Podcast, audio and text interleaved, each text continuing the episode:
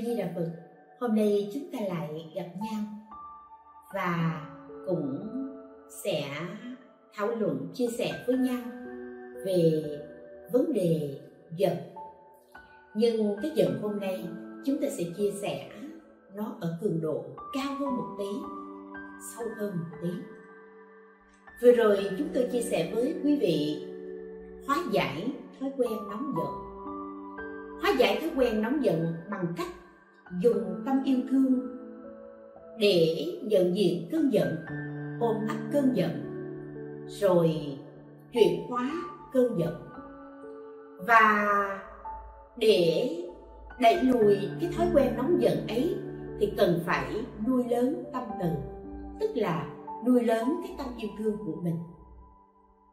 Thưa quý vị, nếu như không chuyển hóa được cơn giận, thì cái giận đó sẽ huân tập dần dần. Lâu ngày, sự huân tập lâu ngày đó nội kết ở trong tâm thức và cái nội kết về giận dữ đó để lâu trở thành oán hận.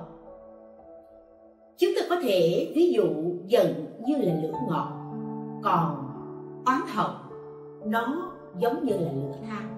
Sau khi mà cái ngọn lửa đó đi rồi, lắng xuống rồi thì còn lại những cục than hồng.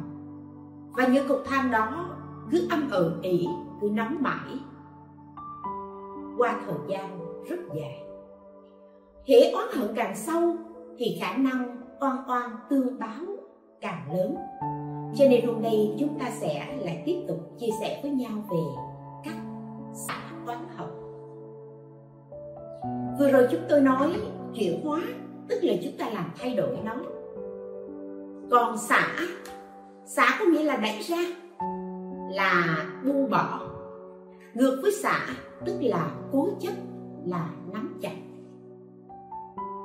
Cho nên xả đây là phải buông xuống, phải đẩy nó ra. Xả oán hận là buông bỏ những oán kết, những hiềm hận buộc ràng trong tâm thức trong cuộc sống, chúng ta gặp những điều bất như ý. Ví dụ như là bị phụ tình chẳng hạn. Đây cũng là điều mà khiến cho người ta hóa học rất lớn. Bị phản bội, hoặc giả là ai đó đã xúc phạm gia đạp đến nhân phẩm của mình. Hoặc giả là người thân với nhau mà khi chúng ta gặp khó khăn là anh em, là bà con, là thân thích với nhau mà thấy chết không cứu. Những điều đó cũng trở nên oán hận. Hoặc giả là một người nào đó trước đây mình đã từng giúp đỡ họ như khi mình xa cơ thất thế, chẳng những họ không đền ơn đáp nghĩa, không giúp đỡ lại mình, mà họ còn buông những lời miệt thị. Những điều đó sẽ khiến cho chúng ta cảm thấy phẫn nộ và dẫn đến oán hận hoặc giả là đã bị ai đó đối xử bất công, vu khống cho mình, ức hiếp mà chúng ta không thể phản kháng lại hay cũng không thể biện minh được. Đó là những lý do tiêu biểu sinh ra oán hận. Sự oán hận này không chỉ khiến cho ta đau khổ trong một đời này, mà sự oán hận này đã nói là nó sẽ nổi tiết ở trong tâm tâm thức. Và nó sẽ theo chúng ta trong vòng luân hồi sanh tử từ đời này đến đời khác. Chúng ta hiểu oán hận nó giống như là một hạt giống vậy. Nhưng hạt giống này đã gieo vào trong tâm thức. Bình thường chúng ta sinh hoạt có thể quên có thể thi thoảng nhớ lại.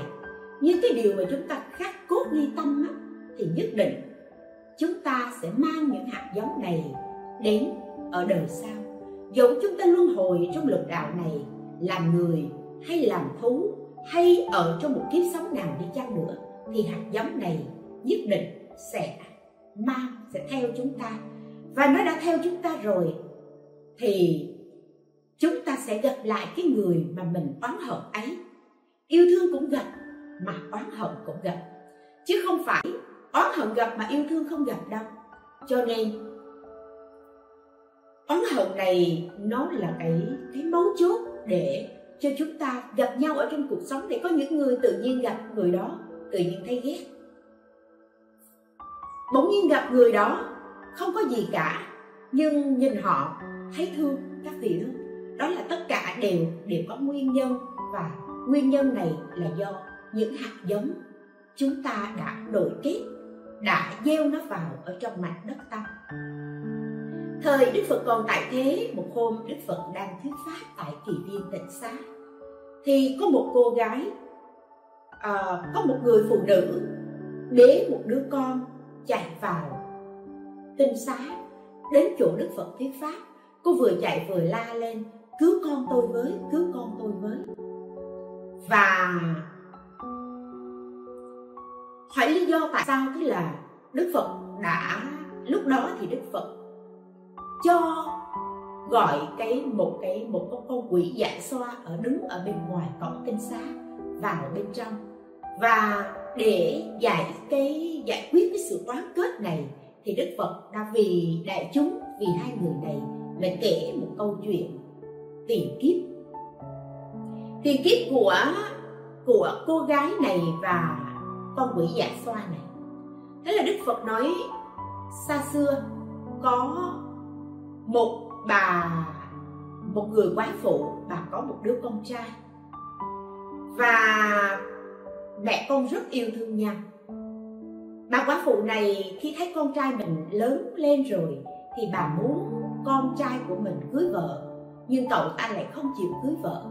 Cậu ta nói, không, con không cưới vợ đâu, thưa mẹ tại vì con muốn sống, con muốn chăm sóc mẹ. Nếu như cưới vợ về thì con sợ tình thương của con sẽ bị chi phối và con không còn nhiều thời gian để chăm sóc mẹ. Và con cũng không muốn tình cảm của con dành cho mẹ bị chi phối bởi một người khác. Tuy nhiên thì bà mẹ vẫn quyết định, đó là cách nói của người con trai, nhưng người mẹ vẫn muốn con mình có vợ, sinh con để nối dõi tông đường. Thế là người bà mẹ quyết định cưới vợ cho cậu con trai. Bà đã sang hàng xóm và cưới cho con trai của mình một cô vợ. Cô này cũng xinh đẹp, cũng dịu dàng nét na tuy nhiên, thời gian sống với nhau hai năm rồi ba năm, nhưng cô vợ này không có con, không sinh được con. Thì cứ thấy con dâu của mình không sinh được con nói giỏi cho nên bà mẹ lại nóng lòng và bà đã hối thúc con trai mình. Cái vợ của con đã không sinh được con để nối dõi thì thôi, hay là con cưới vợ bé đi, cưới một cô vợ tiếp theo để cô ấy có thể sinh con cho con. Người con dâu này nghe được sự bàn bạc của chồng mình và mẹ chồng, cho nên cô nghĩ, thay vì để mẹ chồng đi cưới cô dâu khác, thì mình sẽ đứng ra để cưới vợ cho cho chồng của mình. Như vậy thì mọi thứ sẽ tốt đẹp hơn. Và nghĩ là làm.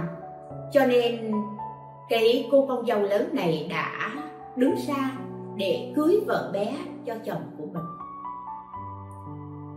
Cuộc sống của gia đình này xảy ra cũng rất là êm ấm.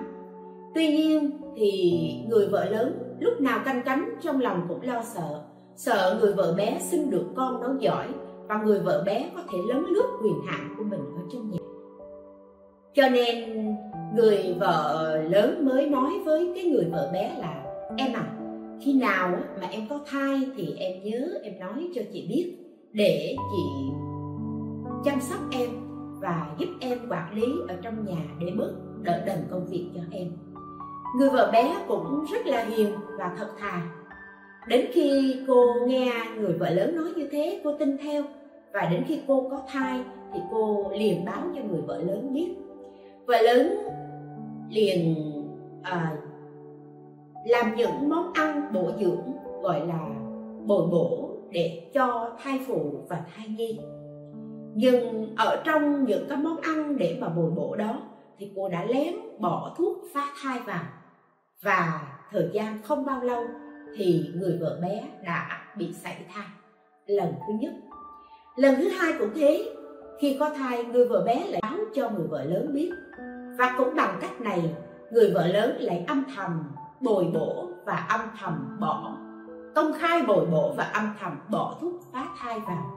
Và cái thai lần thứ hai này cũng bị hỏng đi.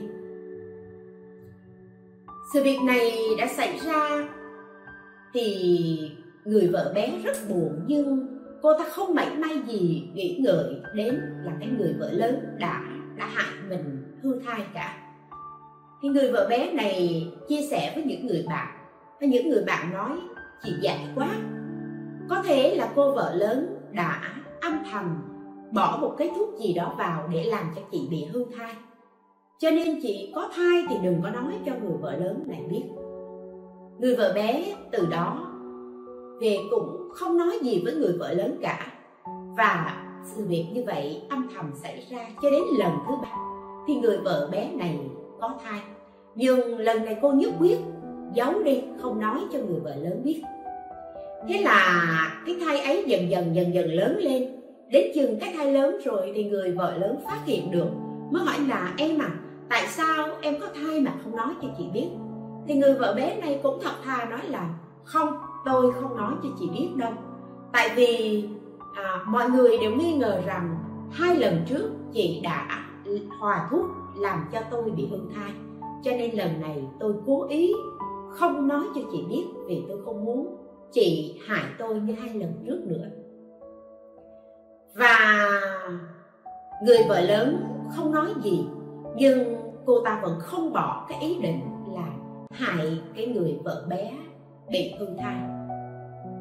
Thời gian vì chung sống với nhau trong suốt thời gian thai kỳ như thế và người vợ lớn đã tìm mọi mọi phương cách để giết thai của người vợ bé.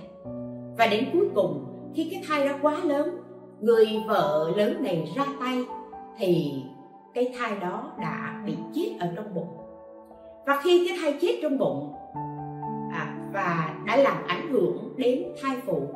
Và lúc đó thì cái người vợ vợ bé rơi vào nguy kịch.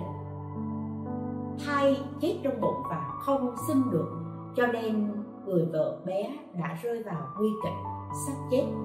Lúc mà sắp chết thì cô vợ bé rất là căm hận cái người vợ lớn và cô mới nói là, tôi thề với lòng là đã ba lần chị giết thai chị hại con tôi. Và lần này thì chị còn hại cả bản thân, cả tấm mạng tôi nữa. Cho nên tôi thề với lòng là dù tôi có trở thành con gì đi chăng nữa, ở một kiếp sống nào đi chăng nữa, thì tôi cũng quyết trả cái món nợ này, đòi cho được cái món nợ này. Và nói như thế xong, cô vợ bé chết. Sự việc, người vợ lớn hại người mẹ vợ bé cho nên là là người chồng biết được và người chồng cũng đã đã hành hung người vợ lớn, đánh đập. Cho nên cô này bị bệnh.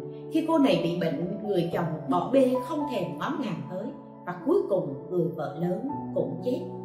Người vợ vợ bé chết thì đầu thai là một con mèo ở trong cái nhà đó.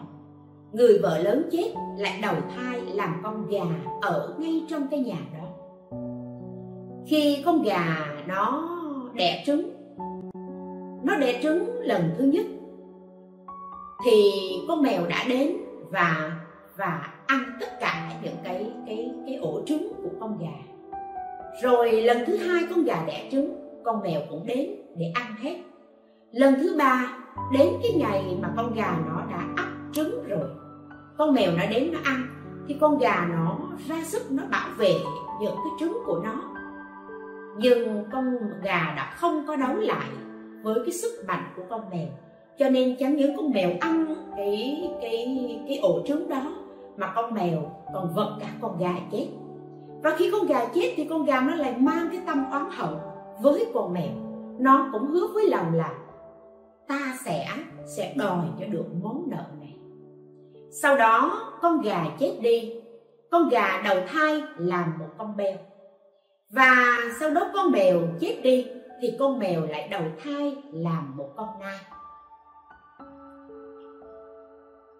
Luân hồi sanh tử tuần hoàn lại như thế, thì con nai đẻ con, thì con mèo đến ăn con của con nai lần thứ nhất, lần thứ hai. Và đến lần thứ ba, thì con mèo đã ăn, chẳng những ăn con của con con nai, mà còn giết cả con nai mẹ nữa và con nai lại sanh oán hận. Thế là con nai chết đi, lại đầu thai làm quỷ dạ xoa. Và con beo chết đi, đầu thai là một cô gái ở thành xa về cô gái này lớn lên được dựng vợ gả chồng. Cô gái này có chồng và sinh con. Khi sinh đứa con đầu tiên, trong thời kỳ sinh nở như vậy thì con quỷ dạ xoa này hóa thành một người bạn của cô gái, đến thăm cô gái. Đi vào trong phòng sinh thăm cô gái thì lúc đó con con quỷ dạ xoa này là giả bạn của cô gái đó, đã bế đứa bé lên và để giả bộ là là thăm đứa bé. Nhưng sau đó đã hiện nguyên hình quỷ dạ xoa và ăn mất đứa bé lần thứ nhất. Lần thứ hai cũng thế, cô gái này sinh đứa con thứ hai cũng bị quỷ dạ xoa tới. Ăn thịt đứa bé. Lần thứ ba thì cô gái này mới bàn với chồng là, mình sinh mà cứ bị con quỷ dạ xoa đến bắt con của mình ăn như vậy. Thôi lần này tôi với lại với lại mình đi về nhà ngoại để mà sinh con.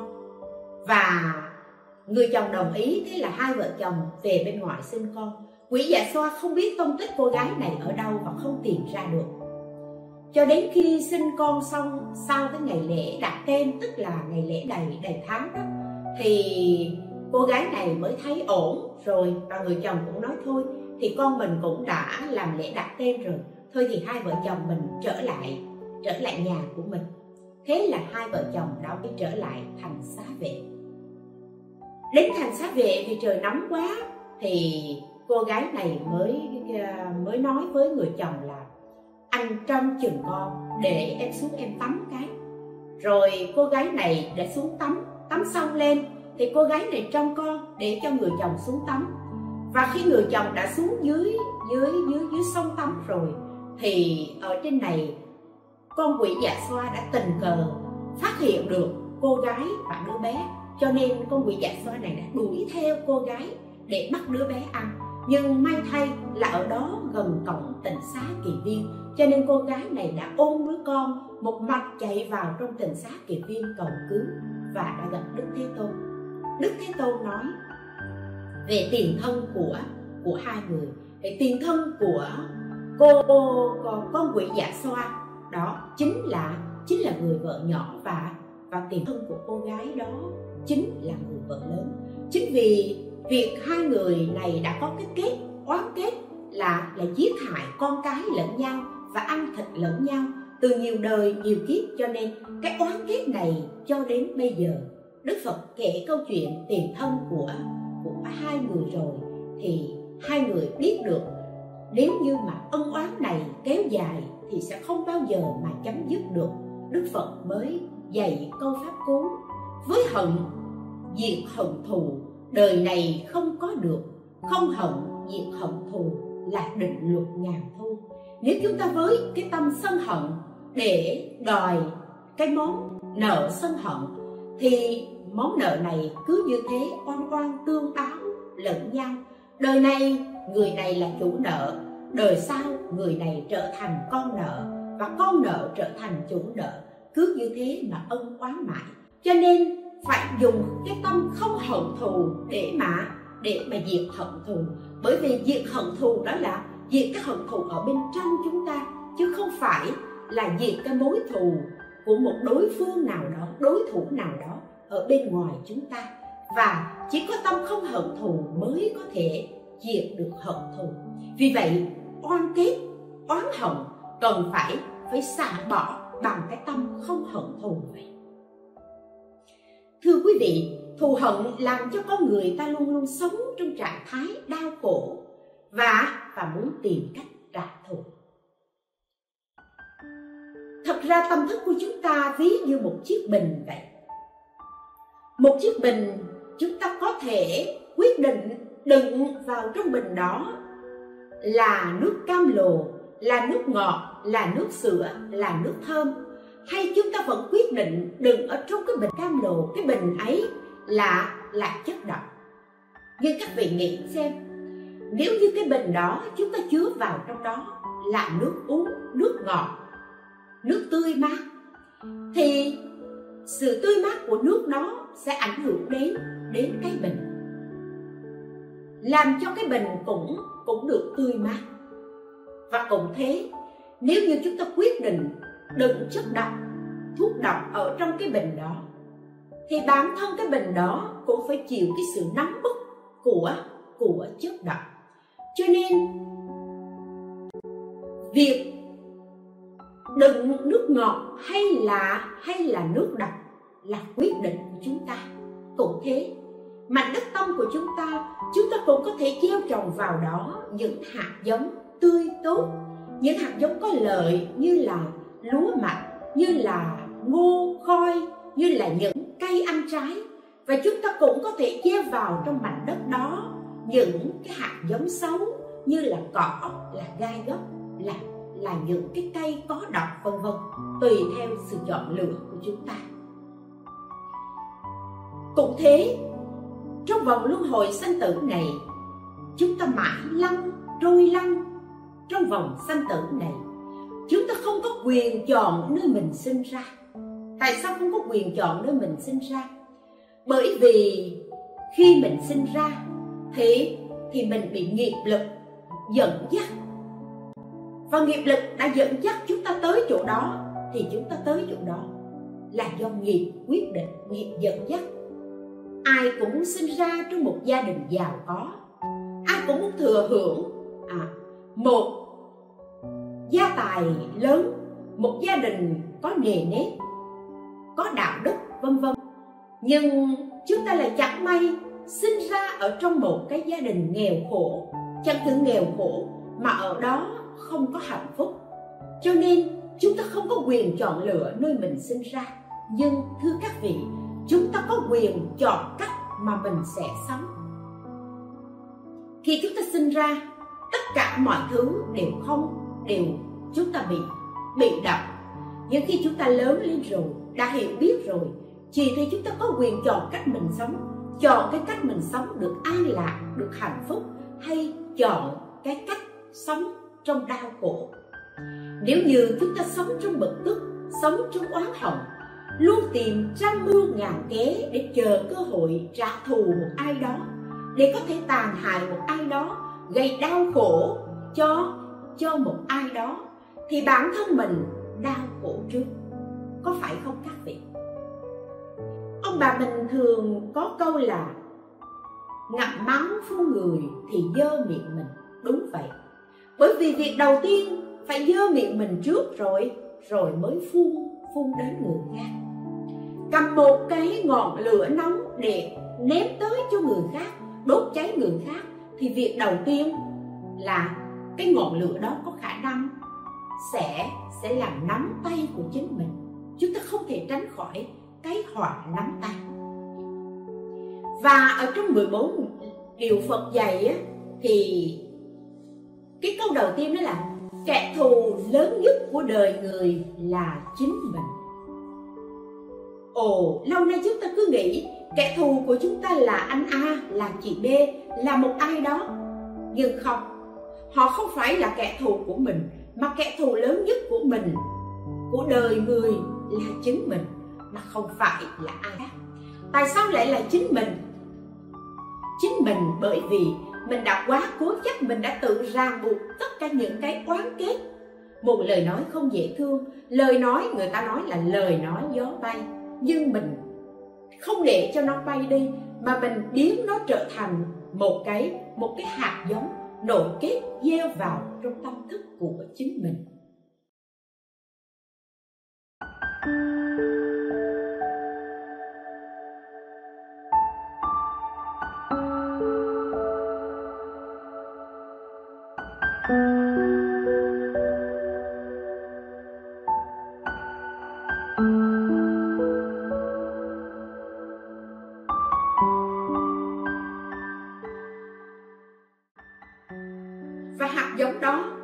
Lời nói, người ta nói qua miệng đã đi mất rồi.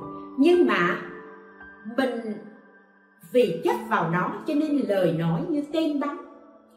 Cái mũi tên đó mặc dù vô hình, nhưng chúng ta chấp chặt cho nên nó cứ ghi mãi vào trong tim của chúng ta. Và mỗi lần chúng ta nhớ lại lời nói của người đó, thì tim của chúng ta đau nhói và bắt đầu chúng ta oán hận, chúng ta tìm cách để để trả đũa, để trả thù cả đều do nơi tâm cố chấp. Chấp cái gì? Chấp là như thế nào? Chấp tức là chúng ta chúng ta cầm nắm nó lại, thì gọi là là chấp. Ở trong kinh thường hay có cái từ chấp trì. Trì tức là giữ lại, giữ bằng hai tay, còn chấp là chấp là là cầm chặt, nắm chặt. Vậy ngược lại với chấp đó đó là gì? Là buông xả ngược lại với nắm chặt chặt, tức là làm là thả ra buông lỏng ra như vậy thì chúng ta thường hay cố chấp những điều gì? Các vị nhìn theo xem và suy nghĩ xem mình có phải là người cố chấp hay không? Đơn giản như thế này. Những gì mình nói, những gì mình làm là phải và người khác là là trái người ta làm ngược lại cái ý của mình. Thì đó là đó là trái. Những gì mình làm là đúng. Thì khi người ta làm ngược lại với với cái cái việc làm của mình, với ý nghĩ của mình, đó là là sai. Thế mình mình mình phải thì người ta trái, người ta sai. Và và đã là mình đúng thì khi nào mình vẫn cố chấp khả năng bảo thủ là mình đúng cả. Rồi mình sẽ sanh ra cãi vã. Và cái đối tượng kia khi mà người ta cãi với mình thì chắc chắn là người ta cũng bảo thủ, cũng cố chấp. Ý kiến của họ là là đúng. Chính vì thế mà sanh ra cãi vã. Nếu có chuyện gì mà cãi vã cần phải giải quyết, thì ai đến cũng nói tôi đúng cả. Nếu như trong hai người đó có một người nói, tôi sai thì rõ ràng đã không có cãi vã, các vị công nhận không? Nhưng mà vì hai người vẫn cố chấp vẫn bảo thủ, cái ý nghĩ của mình là đúng, cho nên cho nên sanh ra bất hòa. Sanh ra giận dữ.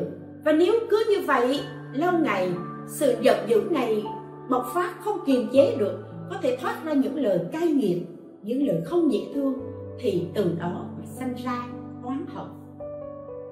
Chúng ta có thể nhìn nhận một cách rõ ràng nhất là ở trong gia đình thôi. Nếu các vị là bậc làm cha mẹ à, đối với con cái chúng ta thấy ngày xưa thì à, có câu là cha mẹ đặt đâu con ngồi đó cho nên không cần biết trái không biết cần biết phải gì cả. Cha mẹ bảo như thế thì con sẽ làm theo như thế. Nhưng bây giờ thì khác. Bây giờ nhiều khi con đặt đâu cha mẹ ngồi đó đúng không? Mình phải theo ý con mình. Nhưng mà mặc dù mình theo ý con mình nhưng nhưng không phải là là mình cảm thấy thoải mái. Và chính vì thế, ở trong gia đình, khi mà con cái nó không chịu nghe lời mình, thì thì mình sẽ giận. Mình muốn điều này, mình nói điều này là tốt, nhưng nó nói không, cái này không tốt. Nó làm theo nó và nó còn trả lời là là ba mẹ biết gì? À thì mình rất là rất là giận dữ. Cũng sắp đến hè rồi. Nếu như mà ai đó có con cái đang học ở trung học cơ sở hoặc giả là trung học phổ thông các bé nó bắt đầu nó chừng khoảng từ lớp 8 cho đến lớp 10, lớp 11, lớp 12 à, thì chắc chắn sẽ có những cái trường hợp như thế này. Tức là trẻ con nó sẽ xin nhất là con gái nhá nó sẽ xin với bố mẹ là cho con đi làm thêm. Đi làm thêm để làm gì? Con muốn kiếm tiền phụ với mẹ. À, thì mẹ sẽ trả lời là không mẹ không cần. Mẹ không cần con phụ kiếm tiền với mẹ. Mẹ chỉ cần con học thôi thì nó sẽ trả lời. Nhưng mà con cũng muốn đi ra cho có kinh nghiệm. Con muốn làm cho có kinh nghiệm. Và nếu như nó nói là nó muốn có kinh nghiệm thì bạn cũng khó mà từ chối nó. Nhưng vì thương con nhất định bạn cũng sẽ từ chối. Không cần gì cả, mẹ chỉ cần con yên tâm con học. Con không lo nghĩ gì cả, sau này con học xong rồi con ra trường, con muốn làm gì thì con làm.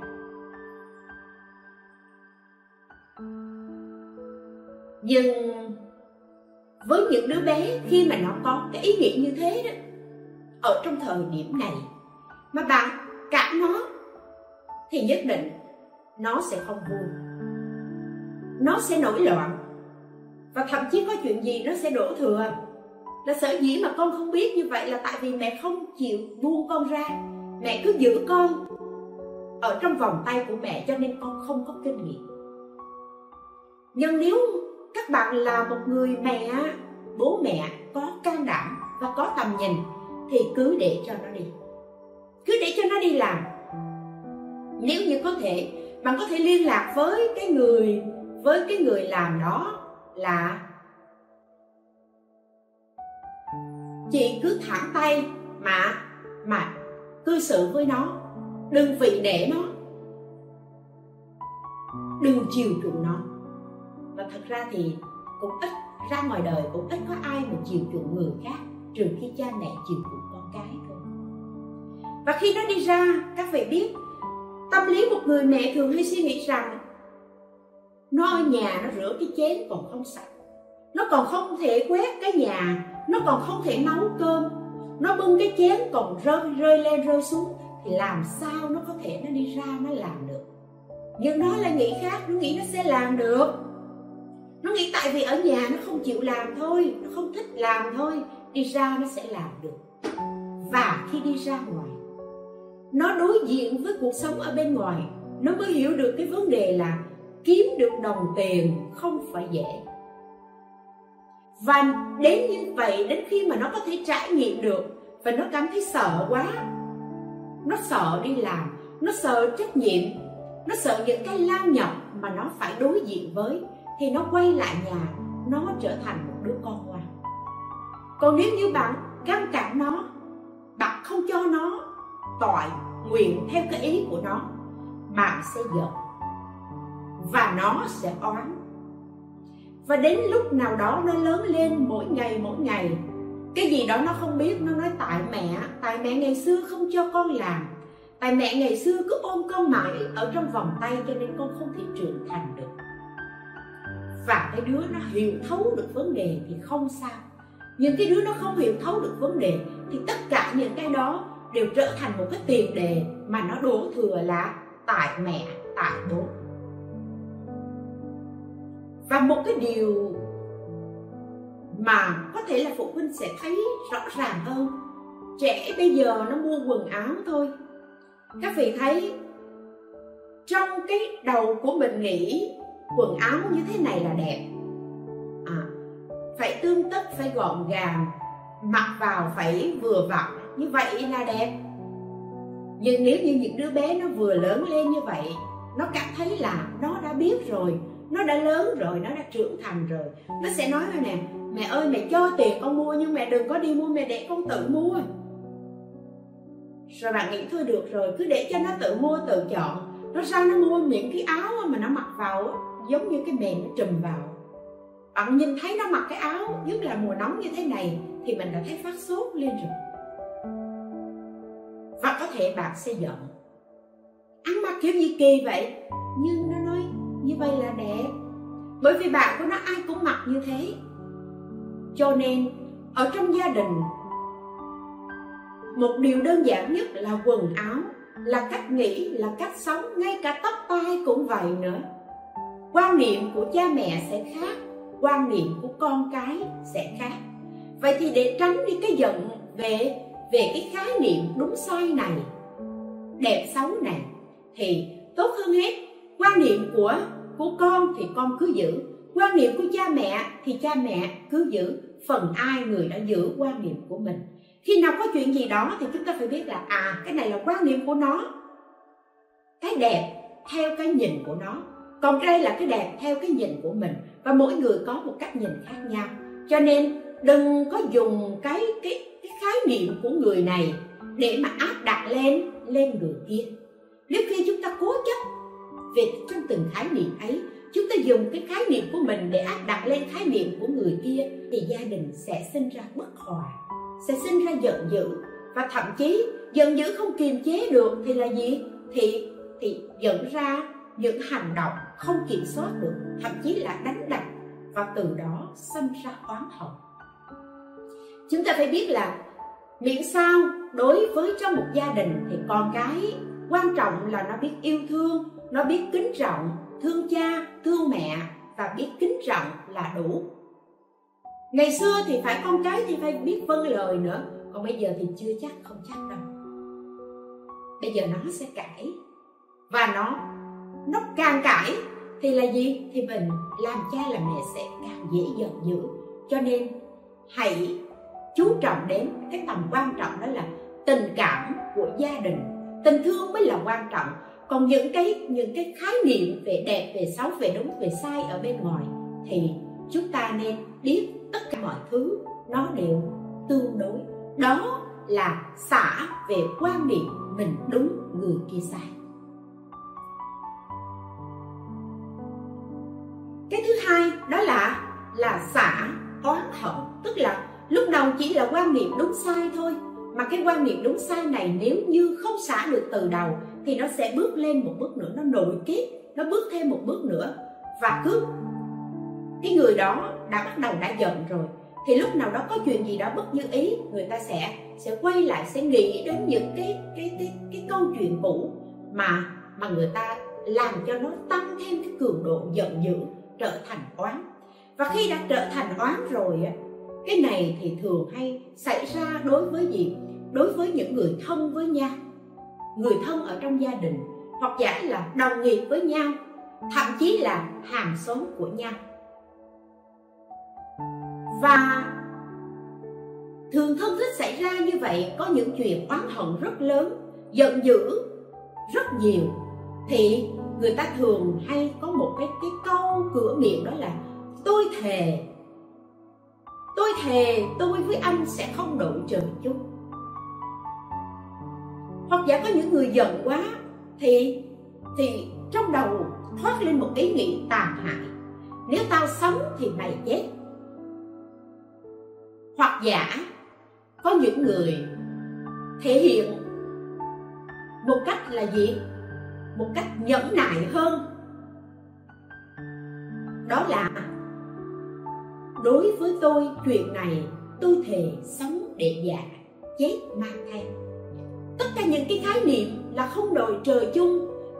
Tôi sống bạn chết hoặc là sống để già, chết mang theo. Tất cả những điều này đã trở thành một cái mối mối oan kết, oan trái. Đó gọi là oán hận. Mà chúng ta thấy trong cuộc sống này có nhiều cái nguyên nhân để để dẫn đến cái oan kết này, oán hận này. Một sự mong muốn không được không được tội nguyện. Vì một lý do nào đó không được tội nguyện, chúng ta đau khổ. Và đau khổ thì chúng ta thường hay nói là tại vì người kia, tại vì đối tượng kia. Làm cho tôi phải đau khổ như thế này. Và đó, vì nghĩ là tại vì người kia kẻ thù chính là người kia, người ta hại mình chính là người kia, cho nên dẫn đến dẫn đến sự oán hận. Mà chúng ta phải công nhận là ở trong cuộc sống này, những việc không như ý xảy ra với mình. Mười việc thì đã hết, chín việc không như ý xảy ra.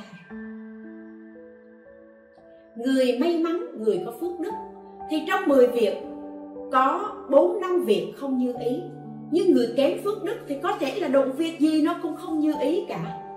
Mà trong lòng càng oán hận, trong lòng càng đau khổ thì lại càng gặp những việc không như ý. Ví dụ như, gia cảnh khó khăn. Gia cảnh mình rất là khó khăn. Mình đến, mình mình nhờ vả một người nào đó. Người ta nhìn mình với ánh mắt khinh miệt với ánh mắt xem thường, và người ta không giúp đỡ mình. Chỉ cần họ bằng lòng giúp đỡ mình một tí xíu đó, mình mang ơn lắm. Nhưng họ đã không giúp đỡ mình, và như thế sự oán hận của mình càng lớn. Cái hận này chẳng những là hận đối tượng kia mà có những người hận ngay cả chính mình. Hoặc giả, gia đình mình có con cái bệnh nặng ví dụ như bây giờ trong nhà có hai anh em đi, người anh rất là là là khá giả, người em thì khó khăn. Đến khi con cái bệnh nặng mình tới anh của mình mình xin, mình vay tiền, mượn tiền. Nhưng anh của mình không cho mượn tiền. Hoặc giả anh của mình lại đẩy qua cho người khác, đó là đó là chị dâu của mình. Lúc đó chị lại chẳng những chị không cho mượn tiền, chị còn hỏi, vậy hồi xưa tiền mà của ba mẹ để lại, chia cho tôi với chú, hai người còn bằng nhau, thậm chí chú còn nhiều hơn tôi với tiền ở đó, ở đâu hết? Mà chú còn tới đây mượn tôi tôi không có tiền, tôi đâu có được cha mẹ chia tiền cho. Đó là những cái cách nói mà mà làm đào sâu vào trong nỗi đau của mình. Mặc dù là người ta nói đúng, người ta nói chính xác, người ta nói không sai với con tim của mình làm gì hết? Thì mỗi mỗi mỗi cây, mỗi hoa, mỗi nhà, mỗi cảnh, chúng ta cũng không thể không thể nói cái việc này được. Nhưng mà cái vấn đề đó là gì? Ngay lúc người đã nói, chẳng những không cho mượn tiền, mà còn mà còn còn làm cho mình đau thêm nữa. Thì từ đó, mình sanh ra sanh ra oán hận.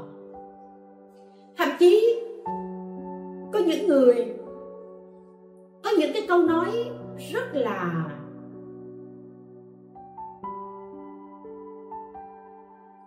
thì chúng ta có thể nói là dùng những cái câu nói mà nó rất là khiếm nhã và nó rất là cũng không biết là diễn tả bằng ngôn từ như thế nào.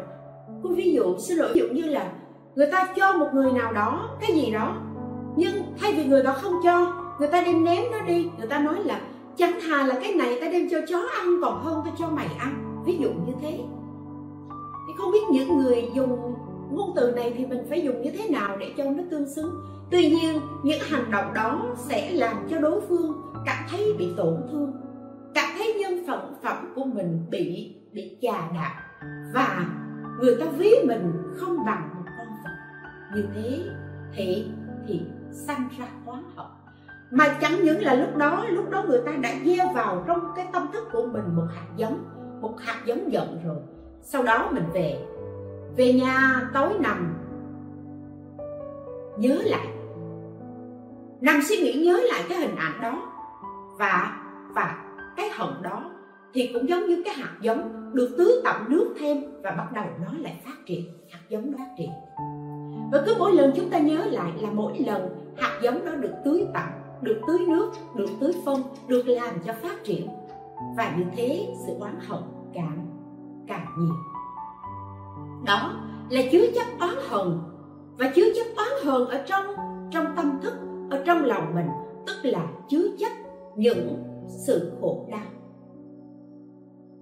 Bình thường chúng ta đang vui vẻ như vậy, chúng ta thấy người kia, thấy người kia, tất cả những hình ảnh không đẹp của người kia, nó sẽ hiện về ở trong tâm thức của mình và bắt đầu cái giận của mình. Sanh khởi. Và các vị biết, cái việc này thì oán hận này thường hay xảy ra những cái lúc gọi là cận tử nghiệp đối với một người sắp chết. Thì những cái hình ảnh oán hận này bắt đầu nó nó khởi lên làm cho người ta nhớ lại. Và đây là lý do mà khi người ta chết, người ta dễ đầu thai để oan oan tương báo để đòi nợ, lẫn nhau. Cho nên cái việc oán hận này nếu bình thường trong cuộc sống của mình mà mà mình cứ ngại ôm ấp nó, mình không buông xả nó, thì nhất định khi sắp chết, cận tử nghiệp.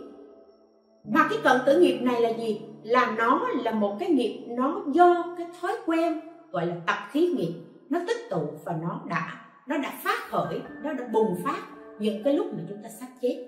Cho nên những người mà làm việc xấu thường hay ân hận, hoặc giả là những người mà lại có một cái chuyện gì đó mà đau khổ thường hay nhớ lại trong trong lúc chết. Vì vậy, ở trong nhà phật có câu là tăng hận bất cách túc tức là đối với người tu hành thì việc giận dữ không được để qua đêm. Tại vì để qua đêm đồng nghĩa là bạn đã bằng lòng giữ hạt giống đó lại và bạn đã bằng lòng tưới tặng cho nó. Cho nên không nên để sự giận dữ qua đêm. Giận không quá một đêm còn chúng ta là phàm phu. Thì là gì? Nhất định cái sự sân giận này chúng ta có. Nhưng vì vậy khi chúng ta đã gặp cái việc sân giận trái ý này, thì là chúng ta phải biết nó nguy hại. Nó có thể dẫn dắt mình trong luân hồi sanh tử. Và vậy, vì vậy cho nên chúng ta cũng không nên chất chứa mà phải phải buông bỏ nó, buông bỏ những cái sự oán hờn này. rất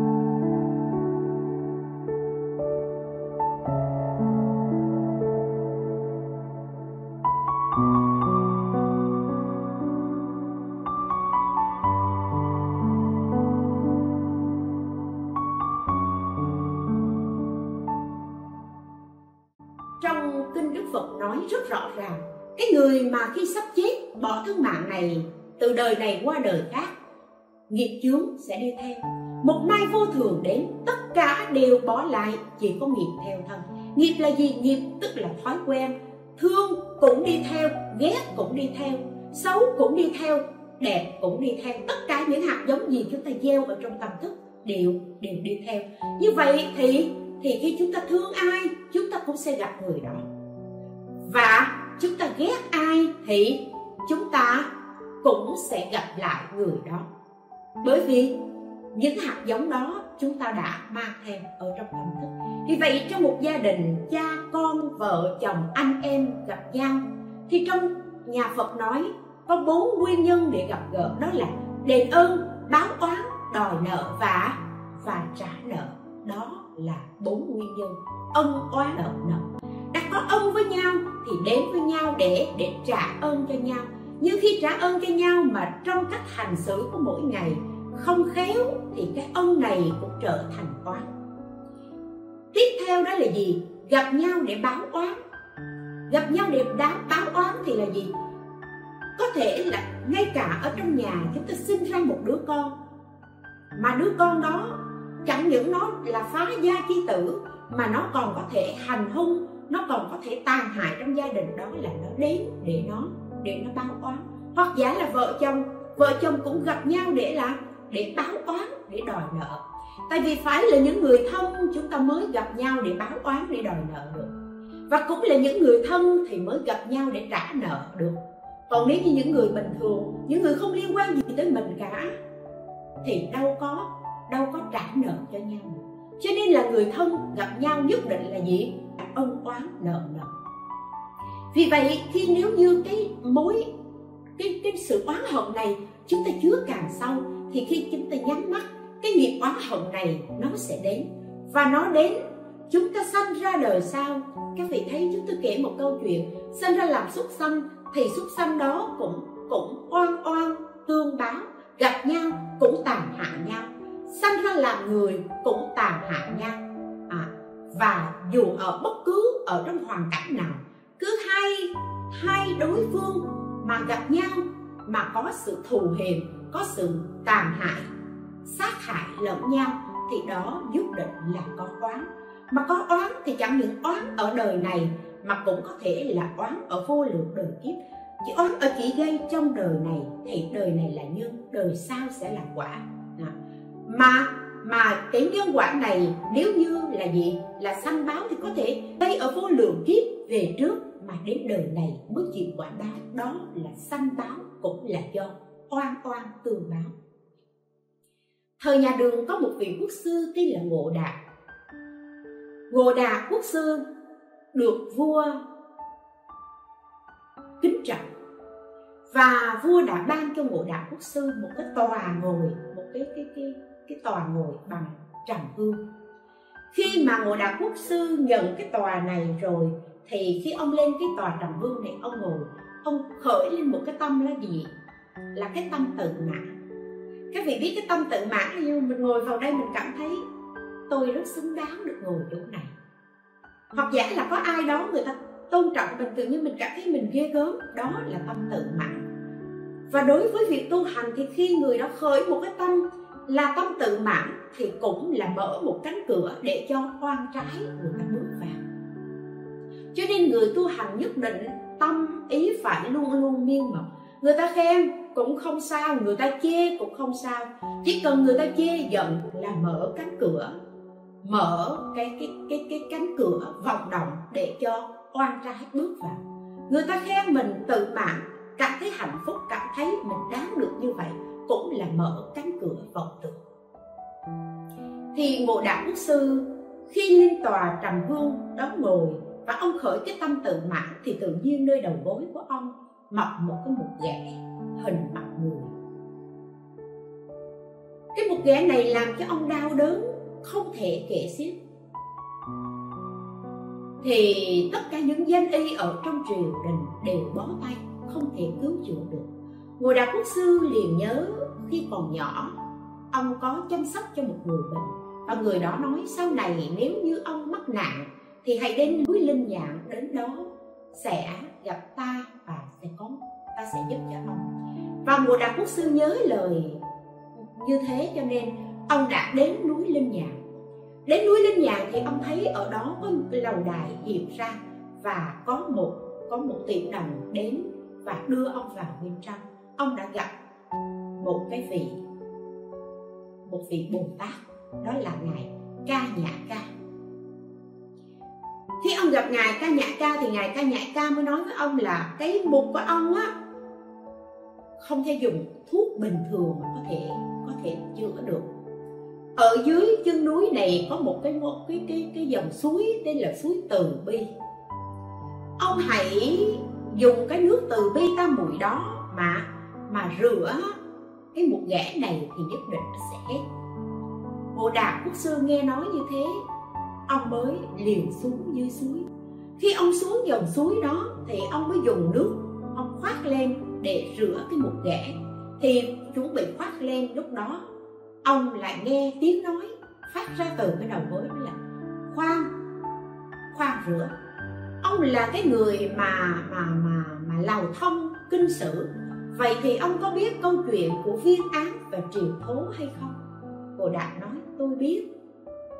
Bút ghẻ lại nói rằng 10 kiếp trước, Ông chính là viên án Viên án là một người xử án Một viên quan xử án Tôi chính là triều thố Vì ông đã kết án oan, Ông đã giết tôi, Và khi ông kết án oan như vậy, Tôi kêu oan nhưng ông Nhưng ông vẫn không nghe theo. Và tôi đã hứa là Tôi quyết theo ông để đòi lại cái món nợ sanh mạng này và cũng từ đó 10 kiếp tôi đi theo ông để báo oán. Nhưng sau khi ông giết tôi, vì ông hận là ông đã ông đã kết án oan, cho nên ông xuất gia đầu Phật và trải qua 10 kiếp ông đều là một người xuất gia tu hành chân chánh. Và vì ông xuất gia tu hành niên mật như thế, cho nên tôi không có cơ hội nào để có thể bước vào mà báo oán ông được nay khi ông nhận cái tòa trầm hương của vua ban tặng, ông đã khởi lên cái niệm tự mạng và nhờ cái sơ hở đó mà tôi mới vào được thân của ông để báo oán cho ngô đạt quốc sư nghe câu chuyện như thế, sợ quá. Ông không trả lời gì cả, ông liền dùng, ông liền dùng nước. Nước ở dòng suối, ông tạt vào cái chân của của ông và làm cho đau đớn không thể kể xiết và ngộ đạo đã ngất xỉu. Khi ông tỉnh dậy, thì ông thấy cái mục ghẻ ở hình mặt người ở trên đầu gối ông không còn nữa. Và quay lại ở trên đỉnh núi linh nhạc thì lầu đài ở trên đó cũng không còn, chỉ là một bãi đất hoang vu. Đó là câu chuyện, và câu chuyện này đã đã ghi lại, ghi chép lại, và đây là là nguyên nhân để mà có một cái cái bộ kinh à, cái bộ sáng phát gọi là từ bi thủy sáng phát. Có nghĩa là phải dùng cái nước yêu thương. Cái dòng suối đó gọi là suối từ bi có nghĩa là dù cho cái chuyện gì xảy ra đi chăng nữa thì chúng ta hãy dùng cái sự mát mẻ của của yêu thương để mà để mà à, tẩy trừ được tất cả những cái oan trái từ nhiều đời nhiều kiếp như vậy thì trở lại chúng ta. Ngô đạo quốc sư là một người tu hành thanh tịnh nghiêm mật, mà trải qua 10 kiếp còn bị triệu thố đi theo báo oán. Còn chúng ta chúng ta thọ thân này đến thân khác.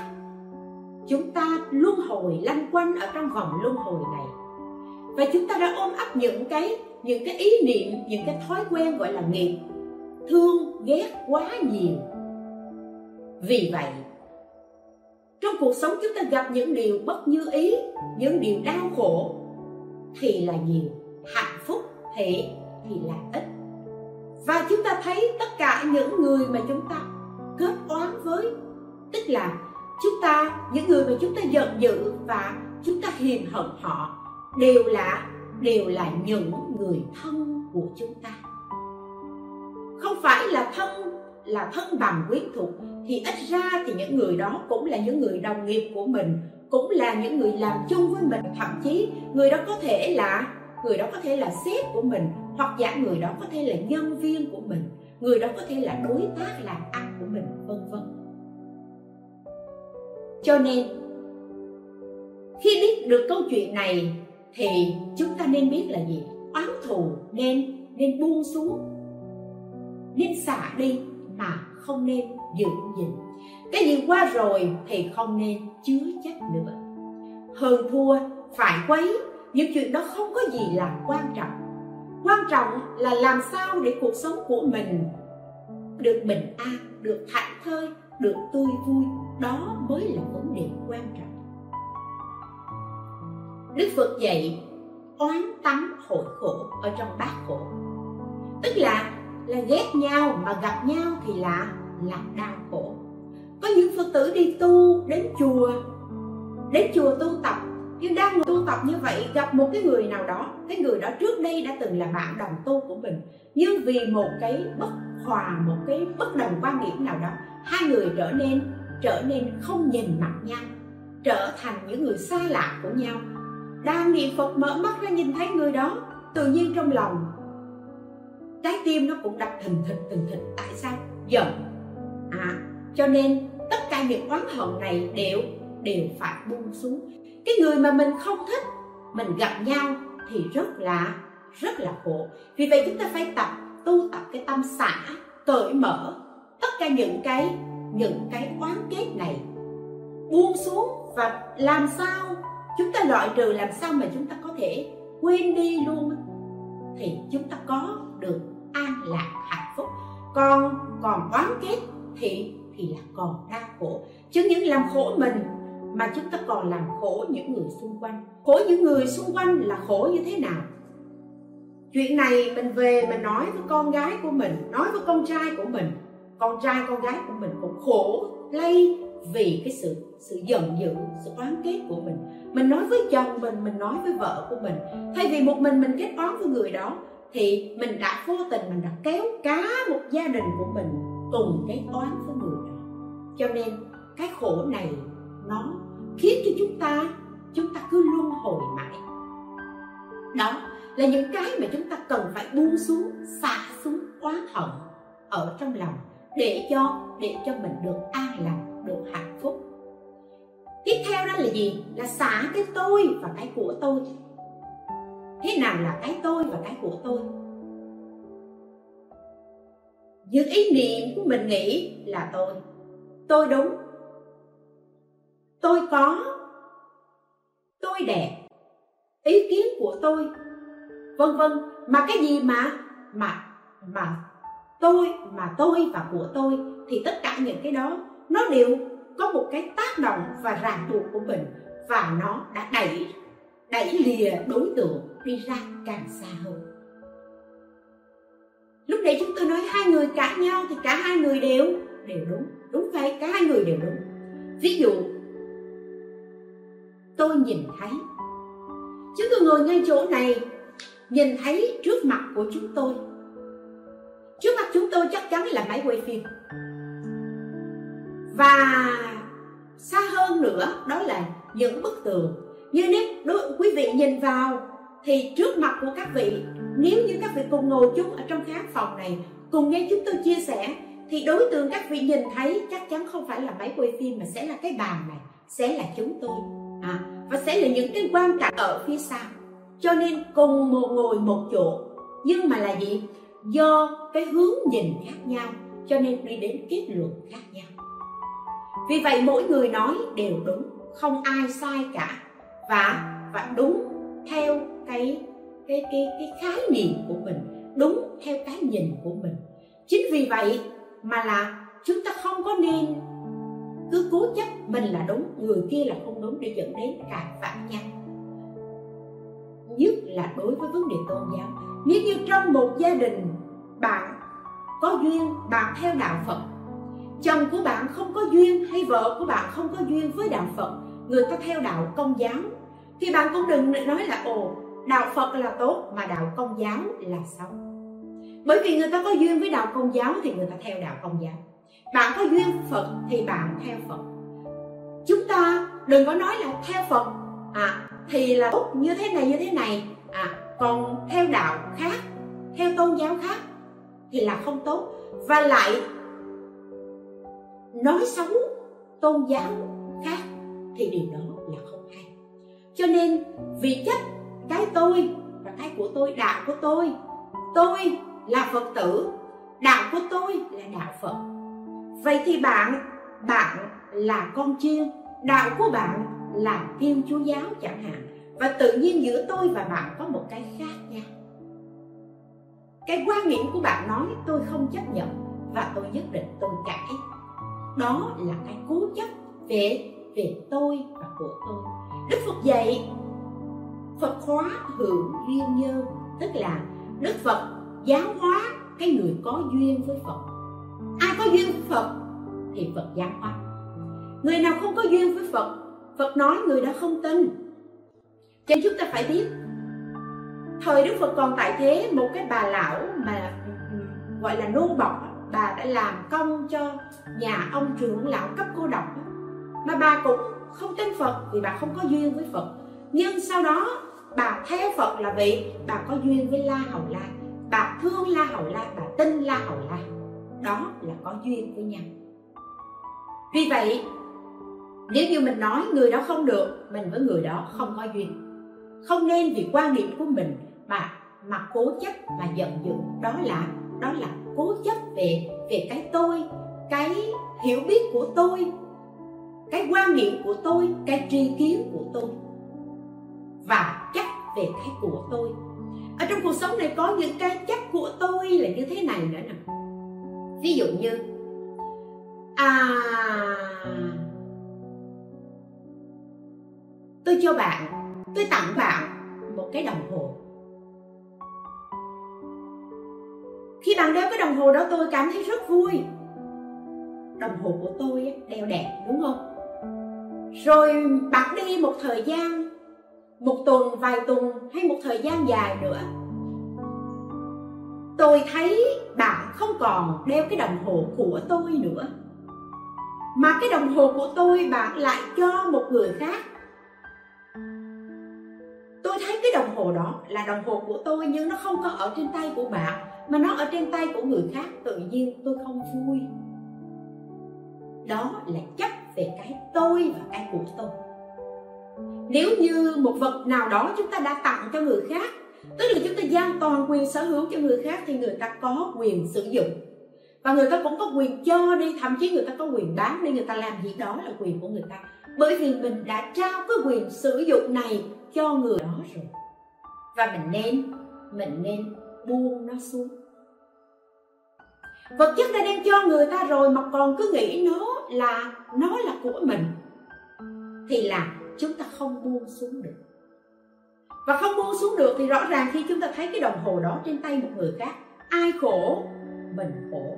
Người kia không hề khổ. Đó. Cho nên mình khổ thì mình quay lại hại chính mình, chứ không phải là là ai đó hại chính mình. Đây là lý do nó là kẻ thù lớn nhất của đời người là chính mình và chính vì mình chấp nó là của tôi. Và tại sao của tôi cho bạn rồi, bạn lại đi cho người khác là bạn không tôn trọng tôi? Thưa các vị, sự tôn trọng là chuyện khác. Và chúng ta cũng đừng cứ nghĩ là sự tôn trọng đó sẽ đặt lên lên ở trên một cái một cái cái yếu tố của vật chất. Đừng có quá đặt nặng vấn đề như vậy thì chúng ta sẽ sẽ an lạc, sẽ hạnh phúc nếu như chúng ta cố chấp cái điều đó, thì vô tình chúng ta ràng buộc người kia bằng cái khái niệm là gì? Bạn không được bố thí bạn không được buông xả. Bạn cũng phải cố chấp giống như tôi vậy. Chẳng những trong tâm không buông xả, mà ngay cả vật chất cũng cũng không thể buông xả được. Mà đã không buông xả có nghĩa là bị ràng buộc. Mà đã bị ràng buộc thì có nghĩa là bị sai sự bởi vật chất ấy. Là tự làm khổ mình và làm khổ người khác. Chúng ta phải biết mạng sống của mình chỉ ở trong hơi thở mà thôi. Trong một hơi thở hơi thở ra mà không hít vào được, thì mạng căn của chúng ta bị đoạn tuyệt sự sống của chúng ta chấm dứt, chúng ta qua đời khác. Chỉ có một hơi thở. Và cái hơi thở này nó còn không phải của tôi nữa. Các vị công nhận không? Nếu nó đã là của tôi thì nè, hơi thở ra thì phải vào nha đến lúc nào đó, nó nó không vào được. Cho nên phải hỗ trợ bằng bằng oxy bằng máy thở. Nhưng lại đến một lúc nào đó máy thở hỗ, hỗ trợ cũng không được nữa. Nó không thể vào được. Phổi nó không hoạt động. Nó không hít vào nổi. Thì lúc đó mạng căn của chúng ta chấm dứt. Và đời sống nó chỉ ở trong một hơi thở như thế. Nó mong manh như thế. Thì những cái sở hữu của tôi làm gì có giá trị tuyệt đối? Mà chúng ta đã lấy những cái mong manh còn mong manh hơn ở một cái hơi thở như thế để chúng ta tự ràng buộc. Thì đức phật bảo đây là là người không có trí. Cho nên xả oán hận là sẽ là xả về về cái tôi và cái của tôi. Từ lúc đầu chúng ta nói thì vẫn không qua khỏi cái tôi và cái của tôi để đưa đến sự oán hận. Vậy thì chúng ta đã có những cái khái niệm về tôi và của tôi đó là gì? Là những cái khái niệm tác động bởi tham lam, bởi sân hận, bởi si mê cũng đều do từ cái tôi này mà mà ra. Phải xả cái tôi, tức là xả cái gốc của vấn đề. Và cái việc hỗ trợ để cái gốc của vấn đề này được buông xuống đó là gì? Suy nghĩ tích cực. Mọi thứ chúng ta nên suy nghĩ cho nó đơn giản hơn có những người chuyện không có gì cả nhưng mà ngay cả người đó suy nghĩ phức tạp và người đó nói ôi chuyện không có gì cả, mà tại sao tôi cứ gặp rắc rối?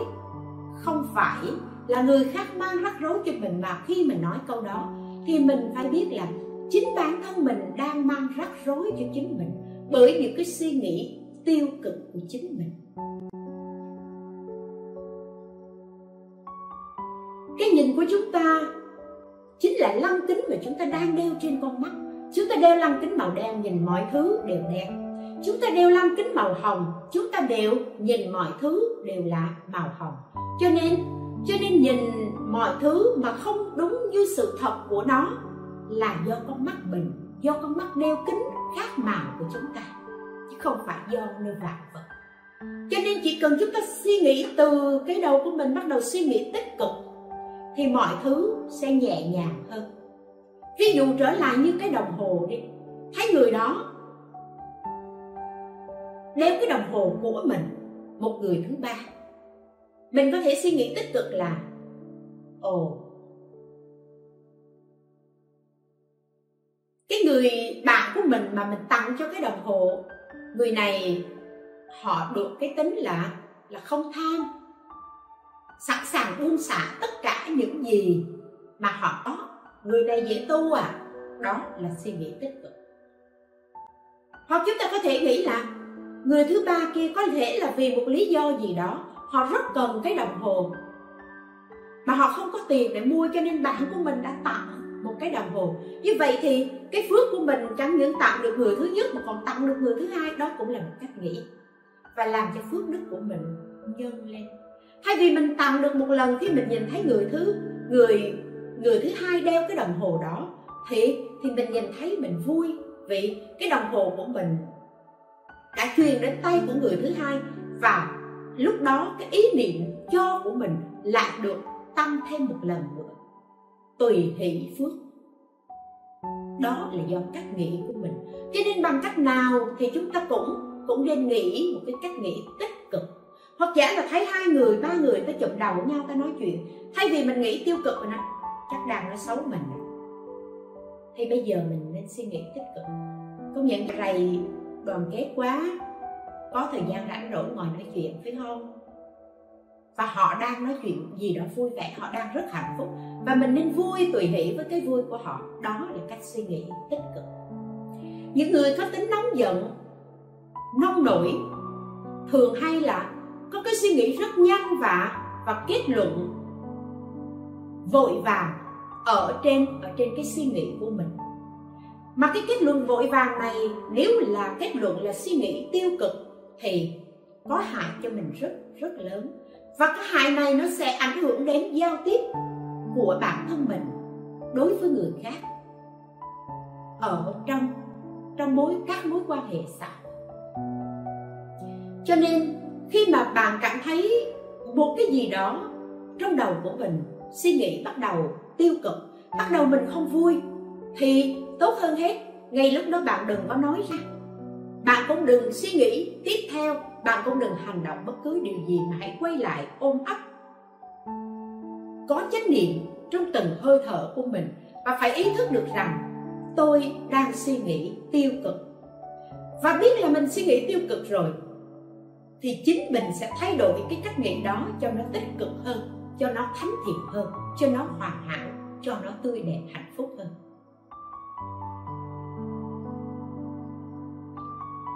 Còn đối với người khác, khi chúng ta nghe người khác nói, khi nghe người khác nói mà họ nói những lời không dễ thương và cái lời nói đó có thể tác động, có thể kích động, làm cho mình nóng giận, thậm chí làm cho mình bị tổn thương, hiềm hận, thì tốt hơn hết là chúng ta phải khéo léo phải biết quay lại quay lại lắng nghe hơi thở của mình.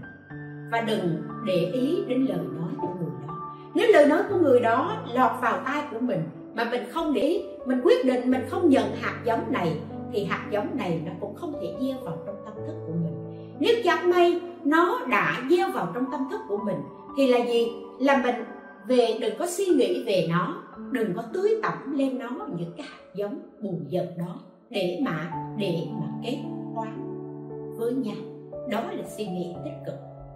Tiếp theo là chúng ta có thể hóa giải bằng phương pháp tu hành. Tu là sửa, hành là là chúng ta phải thực hiện. Cho nên, chúng ta tu hành, sửa đổi bằng cách gì? Dùng sức nhẫn để dập tắt ngọn lửa sân hận này. Một ngọn lửa sân thiêu cháy cả rừng công đức chúng ta đã làm tất cả những việc tốt từ xưa đến giờ. Bây giờ chỉ cần nổi giận lên thôi. Một lời nói không dễ thương. Chúng ta đã, chúng ta đã đổ, đạt đổ tất cả những cái phước đức mà mình xây dựng. Giống như một đứa bé xếp một căn nhà gỗ. Chỉ cần nó giận lên, nó vẫy tay một cái thôi thì tất cả cái căn nhà gỗ đó, nhà xếp đó đều bị đổ, sụp đổ hết. Có những người giận một ai đó, thậm chí phát ngôn ra những lời thề nguyện và có những người thề nguyện bằng bằng những cái lời, bằng những ngôn ngữ không đẹp, thô lỗ. Và thậm chí chỉ có những người phát ra một lời nguyện để là hại, quay lại tàn hại chính mình. Chẳng hạn giống như là, tôi mà làm như vậy là tôi sẽ chết không toàn thay, tôi sẽ thế này thế khác. Nghĩa là đem cái gia đình của mình ra để đưa lên đầu môi của mình trở thành một lời nguyền. Đây là những những lời nói, những cách làm không thông minh, không trí tuệ. Một ý niệm sân hận khởi lên thì mở ra mở ra các vạn cánh cửa chướng ngại nhất niệm tâm sân khởi, bát vạn, bách vạn chướng môn khai một lời nói không dễ thương chúng ta phát ra khi chúng ta giận dữ. Nó có thể di hại đến công việc của chúng ta, đến đời sống của chúng ta, và thậm chí đến sự luân hồi của chúng ta trong trong tương lai. Cho nên làm gì thì làm, chúng ta phải nhẫn nhẫn nặng hễ nhẫn được thì thì cái tâm sân giận này nó sẽ lắng xuống. Lời nói, hành động của chúng ta khi mà giận thì là là lời nói và hành động đó tổn mình, hại người. Mỗi khi chúng ta bực bội, chán chường hay là ấm ức thì là gì? Chúng ta hãy nên bình tĩnh. Ở trong nhà phật có câu, nhẫn nhẫn nhẫn, trái chủ oan gia tùng thượng tận nhiêu nhiêu nhiêu thiên tai và họa, nhất tề tiêu. Mặt mặt mặt vô hạn thần tiên, tùng thượng đắc. Hưu hưu hưu, cái thế công danh bất tự do. Có nghĩa là nhẫn đi nhẫn đi nhẫn đi. Thân nhẫn, ý nhẫn và và miệng nhẫn miệng nhẫn, ý nhẫn, miệng nhẫn và thân nhẫn. Thì là gì? Những cái điều oan trái trái chủ oan gia. Những cái oan trái đó từ đây chấm dứt. Ai đó gây một cái oán, ai vu khống cho mình, ai làm cái gì không biết dẫn đi. Trong tâm của mình, nhẫn không giận dữ. Miệng của mình nhẫn không nói ra những lời thề thốt, những lời tàn hại, những lời không dễ thương. Thân của mình nhẫn không có dùng vũ lực hay không có làm những hành động gây tổn hại. Thân nhẫn, miệng nhẫn và và tâm nhẫn. Thì là gì? Giờ đó mà oan gia trái chủ, nó chấm dứt. Nhiều nhiều nhiều, tức là nhịn đi nhịn đi nhịn đi. Tâm nhịn, miệng nhịn và thân nhịn. Thì ngàn tai muôn họa đều tiêu tan thay vì lúc đó không nhịn tai họa có thể ập đến tiếp. Ví dụ nè, chồng nói một câu mình nói lại một câu chồng nói một câu mình nói lại một câu. Chồng mình giận quá nói mà mày nói nữa coi chừng tao tán tay mày. Lúc đó nhịn. Miệng nhịn không nói nữa. Thân nhịn ngồi yên, tâm nhịn hết thở. Nhưng không mình vẫn không nhịn. Lại mở miệng ra lại đem cái thân trường tới và cái tâm lúc đó cái sân hận hãy hừng lên nè. Nè đánh đi, cho mình đánh cho mình một tám tay đó là gì? Là tai họa nó đến. Vậy thì ngay lúc đó, mình nhịn, tai họa nó không đến. Mặt mình không đổi màu xanh màu đỏ. Mặt mình không sưng đó, tai họa nó đến là do mình không biết nhịn. Nín đi nín đi nín đi. Tâm nín, miệng nín và thân nín thì cảnh giới thần tiên vô hạn cũng từ đây mà được. Đây là cái, trong ờ, đối nhân xử thế trong công việc đó. Có những việc mà ở bên ngoài, khi chúng ta đi ra ngoài, chúng ta làm á, có những cái phải nhín, phải nín. Không nói. Và cũng nhờ nhận, cũng nhờ nhịn, cũng nhờ nín. Mà là gì? Mà công việc của mình suôn sẻ, đời sống của mình tốt đẹp hơn vô hạn thần tiên. Cũng cũng được. Thôi thôi thôi. Thì, cái thế công danh bất tự do. Không có cái gì lớn lao ở trên đời này có thể ràng buộc của mình, được mình cả. Mình có được tự do. Thôi thôi, buông xuống tất cả đi bởi vì tất cả đều là vô thường đều là vô ngã, đều là vô sở hữu.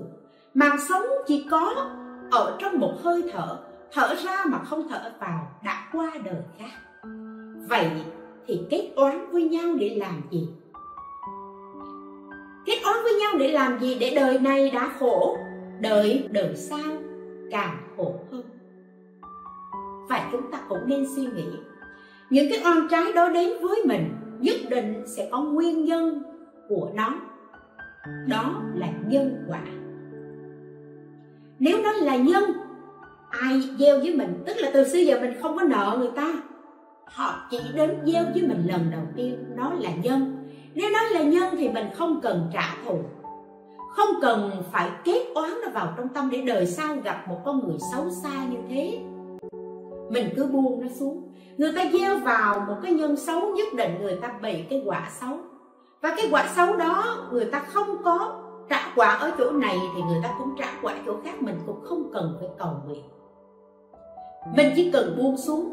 Để làm gì? Để phước đức của mình từ đó mà mà tăng trưởng. Mình không có tâm oán hận không có tâm trả thù họ vì vậy, đời sống của mình sẽ được thăng hoa mình sẽ không gặp những người mà cứ gây thù kết oán mãi như vậy, mà mình sẽ sống với những người gọi là thượng thiện nhân. Còn nếu như cái sự oán trái này, oán kết này là quả, tức là trước đây mình đã gieo nhân rồi, mình đã từng gây đau khổ cho người khác rồi, bây giờ người ta đến người ta đòi, thì là gì? Nên vui vẻ mà trả mình có nợ. Mình may mắn là có tài sản để mà trả món nợ này, đó là vui vẻ rồi. Bây giờ mắc nợ thì phải trả, chứ không lẽ tính đến chuyện quỵt nợ của người ta. Cho nên nên vui vẻ mà trả, không nên oán kết. Có những người vừa trả vừa vay. Trả xong rồi rồi là gì? Miệng cứ nói ra. Chửi rủa, vân vân, đó là vừa trả vừa vay cho nên chúng ta nên vui vẻ, nên hoan hỷ, trả nợ và buông xuống.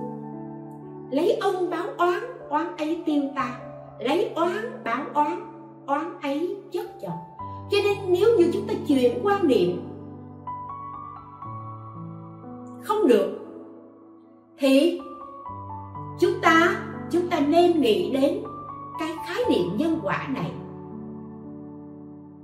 Và nếu mà chúng ta lại nghĩ đến khái niệm nhân quả này mà nó cũng mãi ở trong đầu chúng ta chúng ta không có thể đẩy nó ra được.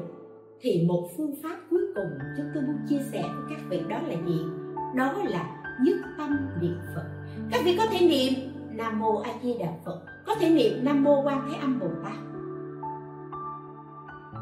Và nếu như các vị cảm thấy là năng lực của mình còn yếu, niệm mặc những cái ý niệm đó nó cứ khởi lên, thì các vị nên cầu nguyện với phật, với bồ tát chứ tôi có một người bạn oán kết rất nặng, oán với một cái người kia. Thậm chí người này còn muốn giết cả người kia nữa đó. Nhưng sau đó, khi mẹ của cô này bị bệnh, chúng tôi chia sẻ và cô này để cầu nguyện. Con cầu nguyện. Trời phật, cô này cầu nguyện như thế. Con cầu nguyện trời phật, giúp làm sao? Vì cô này không phải là phật tử giúp làm sao để cho mẹ của con được khỏe mạnh và con hứa tất cả những cái oan trái của con với người kia con sẽ buông xuống. Và cũng quả thật như vậy, mẹ của cô này dần dần đã bình phục bình thường. Và tất cả những cái oan trái ở trong đầu của của người đó, sự oan trái nó không còn nữa. Bây giờ cô bạn ấy nói rằng, mình cũng không biết tại sao mà nó đi bằng con đường nào mà nó lại sạch sành xanh, không còn một khái niệm gì về oán hận đối với người đó nữa. Và chúng ta cầu nguyện. Và đây là một cái phương pháp cuối cùng nhất và cũng là hiệu quả nhất các vị đi cầu nguyện. Cầu nguyện nhưng phải thực hành. Tức là khi cái ý niệm đó nó khởi lên, đẩy ra. Chúng ta có một mục đích lớn hơn, một mục tiêu lớn hơn. Các vị có thể cầu nguyện cho con cái của con ngoan hiền thành đạt thì có thể cầu nguyện cho con được hạnh phúc bình an cầu nguyện bất cứ điều gì cũng được. À, và đổi lại con xin buông xả tất cả những cái ý niệm oán hờn ấy xuống để trong tâm của con được nhẹ nhàng hạnh phúc. Và con cầu nguyện cho người kia cũng được nhẹ nhàng hạnh phúc. Rồi chúng ta niệm nam mô a di đà phật nam mô a di đà phật. Hoặc giả lòng niệm nam mô quan thế âm bồ tát nếu bạn không phải là người theo đạo phật bạn cũng có thể niệm.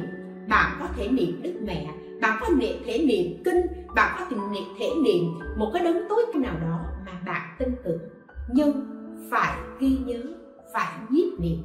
Và nhờ sự nhiếp niệm ấy mà chúng ta buông xả. Giống như chúng ta đang bám giữ một cái cây cái thành này. Bây giờ chúng ta không bám giữ cái thành này nữa mà chúng ta buông cái thành này ra và chúng ta giữ tay của mình vào một chiếc gậy. Để nhờ chiếc gậy đó chúng ta vững tiến, bước đến an lạc, hạnh phúc, bước đến bồ đề niết bàn. Mong là tất cả chúng ta, mọi người đều có thể xả bỏ, buông bỏ tất cả những oán hận xuống mà chúng ta, để đời sống chúng ta được an lành, hạnh phúc, để gia đình chúng ta được an vui và để đời sau của chúng ta, mỗi tiến bước của chúng ta đều đi gần đến phật, đến bồ tát đến bồ đề, đến niết bàn mà không phải luân hồi trong vòng sanh tử đau khổ này, đầy oán ghét này nữa. A di đà phật.